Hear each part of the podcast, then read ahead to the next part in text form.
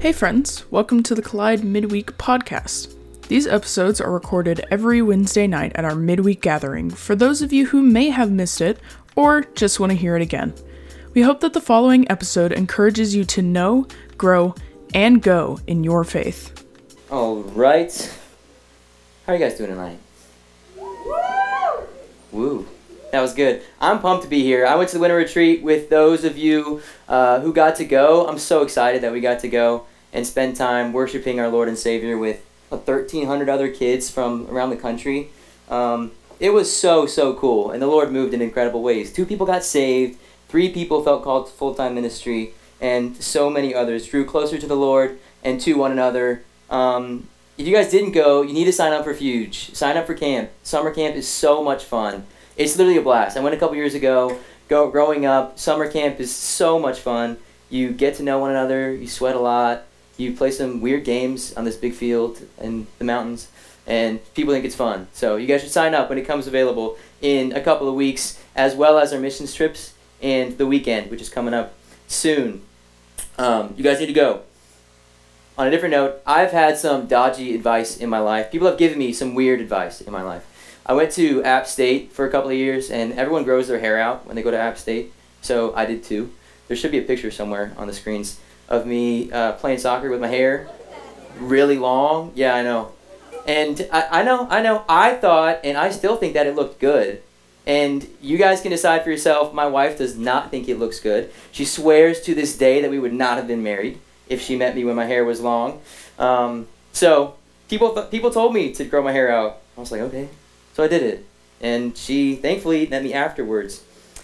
Another piece of advice I've received that is dodgy. My, my buddy Ben, he's like he's like six two, and his advice for me growing growing up was to uh, he was like just grow, man.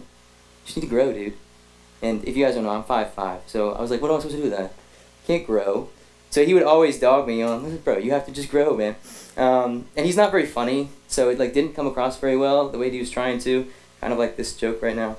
Um, but anyway, he told me to grow, and I can't do that and control that different pieces of advice that we hear that are a little more common to us are one, you guys may think is good advice. It's follow your heart. How many of you think that, or I've heard that before? I've heard that all the time. Follow your heart in relationships where you want to go for school, uh, the friends you should be around. But when we look to the Word of God, Jeremiah says that the heart is deceitful and sick. Proverbs talks about how the heart is wicked. The Gospels talk about it. Second Corinthians, Galatians, Second Timothy, James. Throughout the Bible, we see that the heart is fickle wicked, and sick, and seeks our own desires. And to truly grow and go on the path that the Lord has for us, we need to seek God and not follow our hearts. Because our hearts tempt us to do things that are centered around us. So that piece of advice I would say is bad. Another one, talking about sex and marriage, people say that you should test drive before you buy. You've heard that one before. Some of you have done these acts before, and I mean, it's, it's bad advice, but I also want to say that if you have done this before, there was redemption in the person of Jesus. There's not something that you're condemned for for the rest of your life. A lot of, a lot of people make it sound you're not. But there are emotional and relational implications of that. So test driving before you buy isn't great advice. If you are called to marriage, if you do feel like you want to get married someday and the Lord is leading you to that, you don't need to test drive the car that He has for you. It's going to be a good one, trust me. Um, another piece of advice talked about it earlier today with some people, is to just cut them off because they're toxic. Hear that one a lot. I think it's bad advice because when we look at the person of Jesus, would he have cut people off because they were toxic? I don't think so. Jesus stood up for his faith, yes, with the Pharisees and the Sadducees, but he was around people who were broken, sinning, and draining him of his emotional energy, of his daily flow. He didn't cut them off, he sought them out, and he spent time with them. Now, we need to be careful at the same time to not be around people too much who are intentionally causing us pain. We need to have respect for ourselves, but we need to seek them out with the love of Christ because they're hurting too. Another point is that God won't give you more than you can handle. I believe He does give you more than you can handle. I don't think Job can handle what's going on in his life right now. If you've been here the last couple of weeks, Job's family is all dead except for his wife. His house is burned down. He was the richest man in all of the East all of that is gone. He is broke. He is laying on the floor, covered in boils. He's pain in pain from head to toe, and he is suffering. It's more than he can handle. He wants to die. We see in chapter 3 that Job longs for death. He longs for the day of his birth to be cursed, the stars to be broken on the day that he was born. We need to give these things to God. We cannot handle everything he gives to us. Today we're talking about community and counsel. Um, all these pieces of advice, a lot of the reasons why we hear them is because they're predicated by the community that we're around. When we're around people who believe in these things, we hear them as our counsel and our advice, and we tend to believe that they're true because people that we look up to and respect say them to us. So our community and our counsel, our community predicates, which means is like founded upon the counsel that we receive. So we need to be very wise when choosing our counsel. We'll see this throughout throughout Job. We're going to go through um, chapter two, verse nine, and then chapter three through chapter thirty-one of Job. I don't know. It's really impressive of me go through all of that content, and we're going to be really wowed by what I come up with. But uh, we're going to dive into it. If you have a copy of Scripture, I hope you have a paper Bible. They're more holy than the phone. Again, I said this to somebody earlier, but there's a reason why there's an apple with a bite out of it on the back of your phone. Um, so bring your paper Bible. If not, just pull out your phone and pull out the Bible app. Go to verse um, chapter two of Job, verse nine. First thing that we hear is that Job's wife says to him, "Are you still maintaining your integrity?" First point tonight is that bad counsel differs from what God says is good.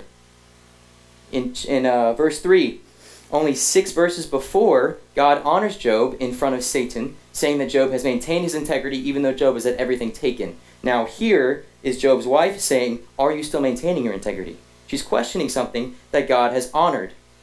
God walked with Job through his suffering.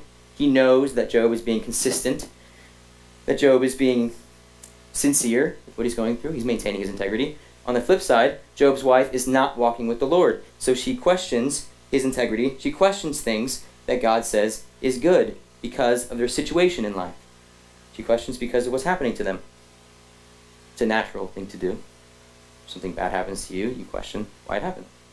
It makes sense, but it's kind of hi- highlighted here because Job's integrity is solid, and then Job's wife is questioning that after God has directly said, Your integrity is good.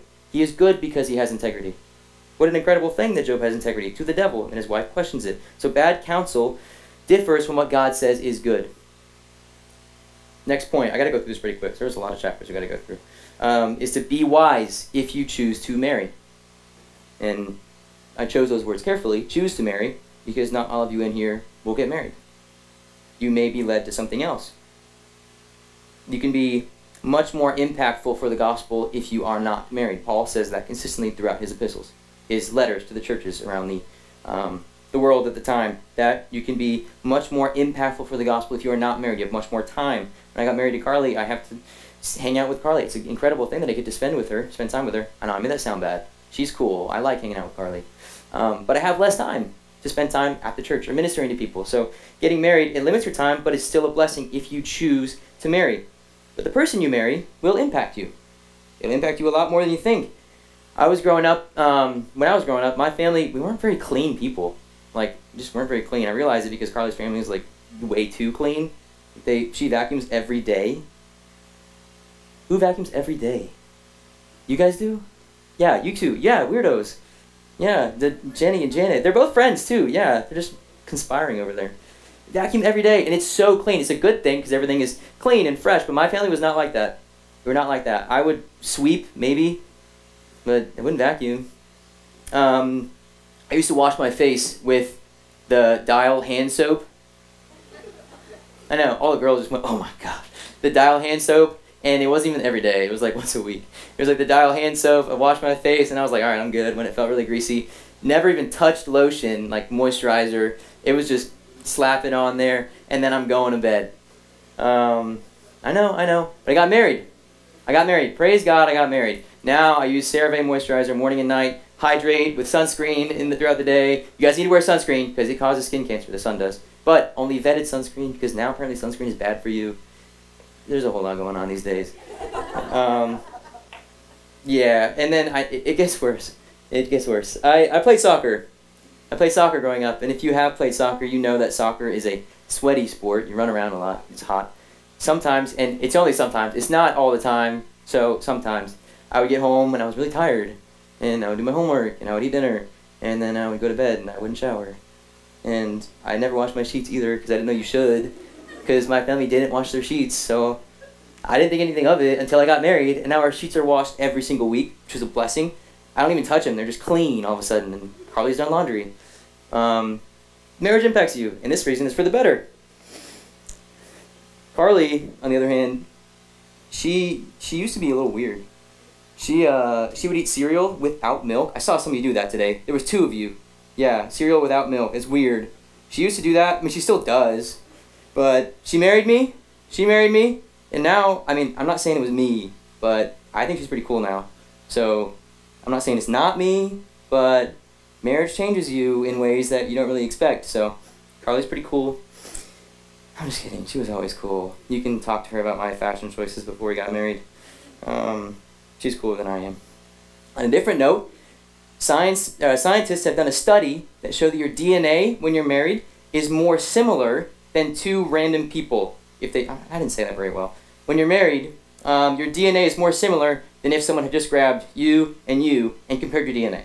So marriage literally changes your DNA, the substance of who you are, to become more like the person you're married to. Marriage impacts you. You have to be wise with who you choose to marry. When things get difficult, do you want someone hot next to you? Or some hunk of a dude? Or somebody who loves you that you know you can rely on, who will support you in humility and Christ like character? What's more important? Is it something that we're immediately attracted to, or something that we learn after time? Your quality of marriage is largely dependent on the quality of the person that you marry. Dating as well. Dating isn't in the Bible. They didn't date, but it's an echo of marriage. It's kind of like a little precursor of what marriage looks like. It impacts you. The people that you're closest to impact you. So we need to be wise with who you choose to marry. We see that with Job's wife. Everything else in his life is gone, but the devil left his wife. And I've seen comedians use it as a joke, like, ooh, Job's wife. But there's real there's something real there. The devil knew that he would tempt him. So we need to be wise with who we choose to marry.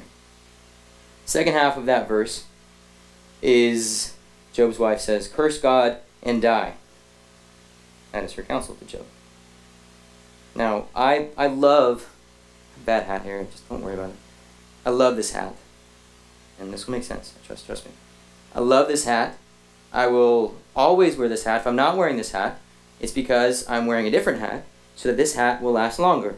So I can wear it for the rest of my life. I got it in 2018, in the new year of 2018, from 2017 into 2018 in uh, Myrtle Beach. I was with a couple of buddies of mine, uh, Hunter and Ben, with uh, Ben's parents, and I guilt tripped Hunter into buying me this hat because he didn't get me a Christmas present. So I said, "You need to give me this hat," and he did. So I wear it all the time. I love this hat. Um, Hunter, he, he was my buddy. Ben and I. I mentioned Ben. He was a tall guy. Hunter was also tall, which is weird. Some of my friends are tall, but Hunter was also tall. He was really awkward. His dance moves were like really, really bad. Like he, his best one was a lawnmower. You would like crank it, and you do like, little like wiggle. Like he was like walking the lawnmower. That was his best dance move. Um, so I respect it if some of you guys pull that out, but that was like top tier for Hunter. He had really bad puns too. It's like not funny but my mom is also not very funny, and so they got along really well. And he would say puns, and she would be over there laughing in the corner, and they got along really well. He was really just awkward and gangly, like long legs and long arms, hadn't really grown into his body yet. Um, he loved soccer. We play soccer all the time together.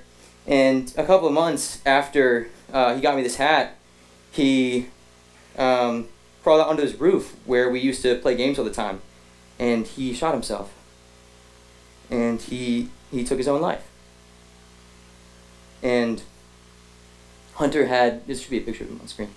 Hunter had community with me and my friend Ben. We loved each other deeply. He had a family who loved him. He had a youth group who loved him. He had a youth pastor who loved him, a senior pastor who loved him. He had siblings who were really sarcastic, but they loved him too. And he didn't use his community, he didn't rely upon it. Now, I believe that he is in heaven. And I know that if he was here today, that he would say what he did was a mistake. I know he would say that. I know him very well. Suicide is never the solution. It's on your outline. Suicide is never the solution. Job desires death. In chapter 3, the first of our 28 chapters we're going to go through, um, he longs for death, to never have been born. He longs for the day of his birth to be cursed. He longs for the stars to be destroyed the day that he was born. This advice from his wife is sweet. It's honey to his ears. He longs for this. His wife counsels it. It has to have been appealing to him. Have ever, have any of you ever been there when you wish that you were not alive? I experienced it firsthand with Hunter. He took his own life. On February 22nd, around 3 a.m., he took his own life.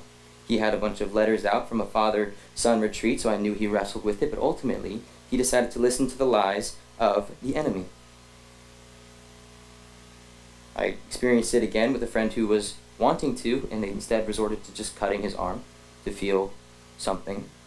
He didn't know what was going on, but I walked with him through that, and I'm not the reason why he's alive, but he was my friend, and I loved him. Still do. And I know it's hard. It feels like there's no hope, like you wake up and there's no reason to be there. You're in a tunnel and there's no light at the end. There's a cloudy day and no sun, and uh, my friend, he would explain it in so many different ways. You can't really explain it, but you know what it feels like when you're in it. And if you're a believer, I believe that the reason you feel like that is because the devil is weighing on you and wants to bury you.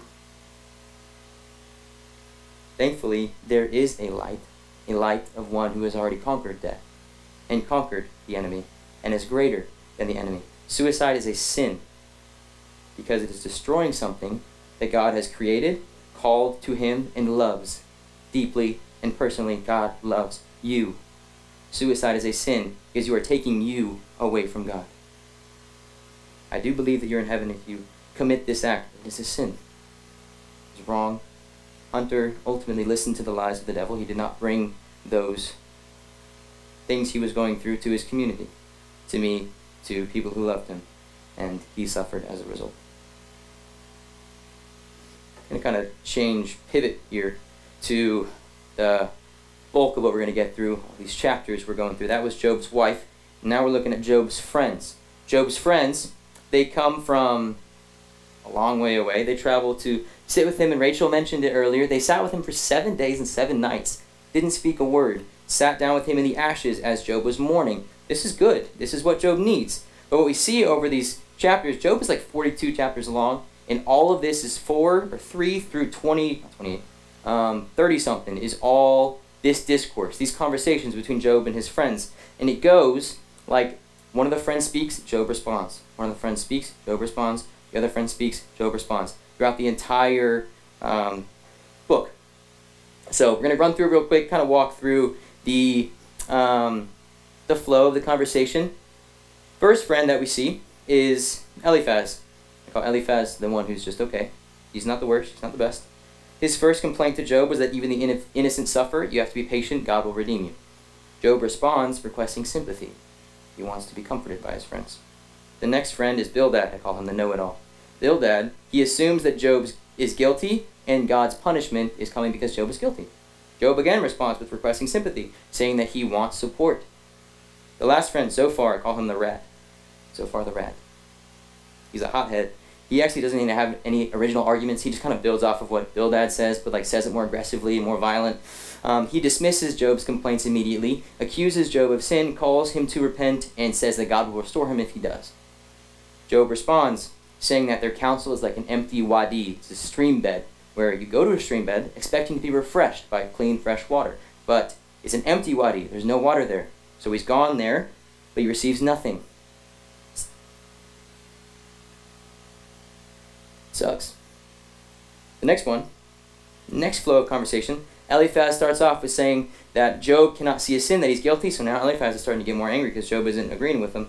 Bildad, the know it all, says that suffering is caused because the wicked suffer. So Job must be wicked because he's suffering. And then Zophar, the rat, says that uh, wicked are to be punished, and the fate of the wicked is suffering unless you repent. So again, you have to repent, God will restore you. You see a pattern here that they're arguing from human wisdom, and Job responds to this ar- their arguments saying that he requests sympathy. Job's response to the second round is that he's frustrated.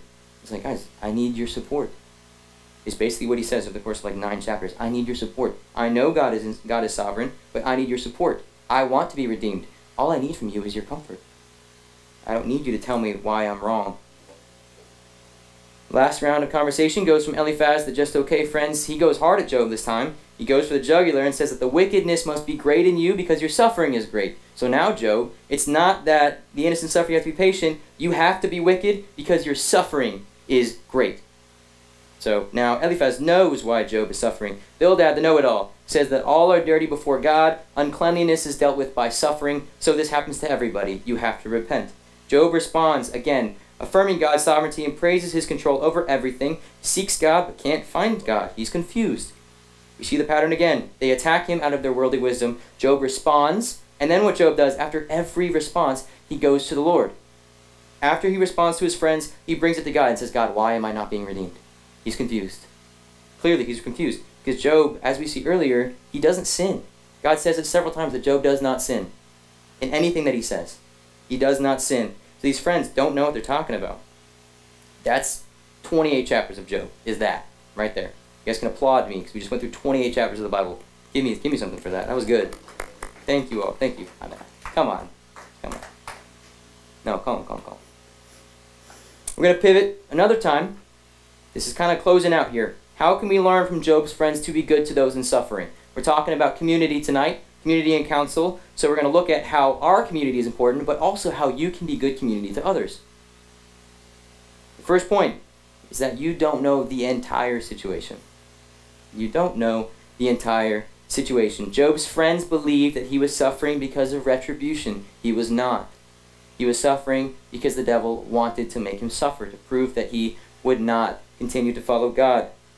His friends didn't know what they were talking about. But because their life was okay, they assumed that Job had done something wrong. Their worldly wisdom did not serve them well. You may think that your friend, family member is in pain because of something that they've done. You may advise them, you need to get rid of this thing, get rid of this person. Ultimately, you do not know what they are going through or why they're going through what they're going through. Just because your life isn't as bad as somebody doesn't mean that what you're doing is right and what they're doing is wrong. We see that perfectly in Job. So don't pretend to know the entire situation. We need to practice humility, is the point there. We need to have humility when we are around people who are suffering, when we're being community to people who are struggling. We have to have humility. These friends, Eliphaz, the just okay friend, Bildad the know it all, and Zophar the rat, they are all acting out of pride, saying, I know, you don't, you have to repent. Job is requesting suffering, and he's getting pounded by conviction that he doesn't need. It is not true. By his friends. The next point is that good intentions don't equal faithful friendship. Job's friends had good intentions. They sat with him for seven days and seven nights. I would not do that for Ben. I love Ben. I would not sit with him for seven days and seven nights if he was going through something. I would be consistent with him, but I wouldn't do that. These friends, they have great intentions. They've traveled from long distances to spend time with him, but we have to be careful with how we treat people. We have to think it through, understand what they need in the moment when they're going through something, and learn I think it's learn is the word, learn empathy is the point here. I've mentioned it a couple times now, but we need to learn empathy. We need to put ourselves in their shoes, see what they want from us, and comfort them with that if we believe that is true and right. Job seeking sympathy and compassion is true and good. His friends should have responded with that. Job requested it for chapters and chapters of discourse. He requests sympathy and comfort from his best friends, and he doesn't receive it. He gets, You are wicked, you are wretched, you need to repent, when he's done nothing wrong. So we need to have empathy and understand how we can comfort people around us. The last point is to be careful with what you choose to share. Job's friends technically weren't wrong in what they said. There were some iffy, like theological points about God, but they weren't wrong in what they said that the wicked suffer because everyone suffers, and you need to repent because you do need to repent of your sins. But they were wrong because Job didn't do anything wrong. So we need to be careful with what we share with people. Job needed support and sympathy. He got criticism condemnation, and isolation from his closest friends and his deepest community. His family's gone, his friends are all he has left, and he gets criticized for doing nothing wrong. So we need to be careful. All these kind of tie together. Having humility, acting out of empathy, and finally asking, wis- asking for wisdom from the one who ultimately provides wisdom. We need to be wise to know what to say to people in suffering. Because we don't really know. It's hard to know what to say. If you don't know what to say, we'll walk through in a second. The last point here is to be a good friend to those who are struggling. Seek those out in pain, who are distant, withdrawn, those who are quieter, those who are angry, those who are bitter, those who may hurt you. Those are the kind of people who we need to seek out arguably the most. How many times do we hear, out of the abundance of the heart, the mouth speaks? I hear it all the time when we're talking about things that are re- related to ourselves. But think about other people. Out of the abundance of the heart, the mouth speaks. So if someone is being bitter and angry to you, their heart is bitter and angry. They're going through something difficult. We have to have empathy, humility, and wisdom to minister to people like that who are really going through it. And I know it's not really fair to ask. It's not fair to ask for you to get over your own pride, to love the person beside you, but that's what we're called to do because of this Word of God that we love so much and the Savior that died for us. We need to seek these people out. People who are wrong to us or who hurt us, who betray our trust. We need to seek these people out. Be a good friend to people who are struggling. Embody good community and counsel. Be what Job lacked from his friends. Be comfort and sympathy. Advise in line with God, with what God advises when the time is right, with wisdom. In order to do that, you have to know the Word of God. You have to know what's in the Bible. You have to spend time in the Word of God and able to advise in line with God advises, with what God advises. If you're just talking off the cuff, you don't know if you're accurate. You need to spend time in the Word of the Lord so you can advise people in the Word of the Lord and comfort people in the Word of the Lord. You mentioned Psalm 23. Um, I think Rachel read it off. I am not very good at memorizing Scripture. I am really not good at it. And Psalm 23, I spent like an hour like sitting down trying to memorize it. And it's like the only thing that I know, like clearly that I can recite. And it's so good. If you're looking for somewhere to start, start with Psalm 23. It's a beautiful, beautiful chapter about how God leads us and comforts us. Finally, you need to emulate the person of Jesus and what he does, and just be there for people. It's kind of the final point here is if you don't know where to start with somebody who's suffering or in loss or in pain, just be there for them. They know what you're trying to say when you're just there for them. Unless they like really don't want you around and you're like nagging them, then don't. But just be there for them. Take something off of their plate. Do something for them that you know they would appreciate. Send them a text. If they don't respond, that's okay. Be there for them.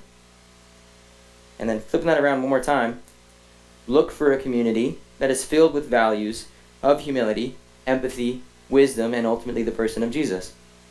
We talk about how our community, we have to be wise with choosing because the counsel we receive is often from our community. So be wise with the community that you choose. I pray that Collide is that community for you. That your friends here, that people around you would comfort you and advise you in the ways of God that are true and good and right and will comfort you. That you would have people who you feel comfortable going with so that you don't end up like Hunter did. He knew he could have come to me. He knew he could have come to Ben, but he didn't. I don't ultimately know why. I have to wrestle with that. It's hard to wrestle with that.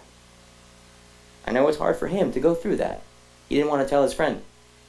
So I know it was really hurtful. We talked about everything. These things are not easy things to walk through, but you guys do go through things in life. There are some of you in this room who are going through very difficult things in life.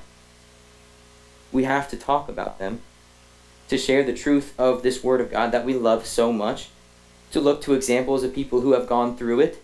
Ultimately, we see in Job that he is redeemed to a greater extent at the end of the book. He gets through the suffering by relying ultimately on God and submitting himself to God's authority. See that in week 5 and in week 6 of the study. On the back of your guys' outline, there are some lines there. I want you guys to write names down of people that come to mind. I know there are people in your mind that you know are suffering, that are bitter to you, that have cut you off for some reason that you don't know? That you're struggling to understand where they're coming from? I know there are names that come to mind. Write them down. Pray for them. If that's all you can do, pray for them. Write them down on your prayer cards. You don't have to write your name down saying that they're your friends. Just write them down and we'll pray for them. We have people who are paid on staff here to pray full time. It's unbelievable. There's people in a room over there. There's four or five of them praying right now for you. Prayer works. Write the names down of people that are suffering on your prayer card, on your outline. On your outline, you pray for them. On your prayer cards, we'll pray for them. And I love you guys. I haven't known you for very long, but I love you guys. Some of you guys may be questionable. I'm just kidding. There's no nothing questionable with the love that our Savior has for people through us. What better group of people to minister to people who are broken than those who were broken and are made whole by our Savior Jesus? There is no one better to minister to people who are suffering. The Lord works through us. I'm closing out. I'm closing out. The word the, the Lord works through us. And what if your inability to get over being uncomfortable is inhibiting the Lord from working through you to comfort somebody who needs it? To comfort a Job, to comfort a hunter. If I'd have asked him something, maybe he would have talked. If I had gotten over an uncomfortable lull in a conversation and asked him, hey man, how are you really doing? Maybe he would have talked. I don't know. Let the Lord work through your life. I don't really know how to close out this message. I got lost a little bit there. I love you guys. And I hope that you know that you can talk to us, your small group leaders, and people around here in this group about things you're going through. I hope that you can be good community to people who are going through things. Let's pray. Father, thank you for Job. Thank you so much for your living and breathing word that we get to learn from. Thank you that you call us the beloved of Christ, the beloved of you. We get to be your bride. We get to live intimately with you. Thank you for your victory over death. I pray that you would comfort people here who feel lost and alone and broken and in darkness. I pray that people here would see the light of your life and know that you have already conquered death. And the reason that they feel so down is because the devil has his hand on them and wants to weigh them down. I pray that you would move in their life, that their community would move in their life, that they would reach out to somebody, that people here would reach out to people who they know are struggling. We love you so much. We love you so much. And in Jesus' holy name I pray. Amen.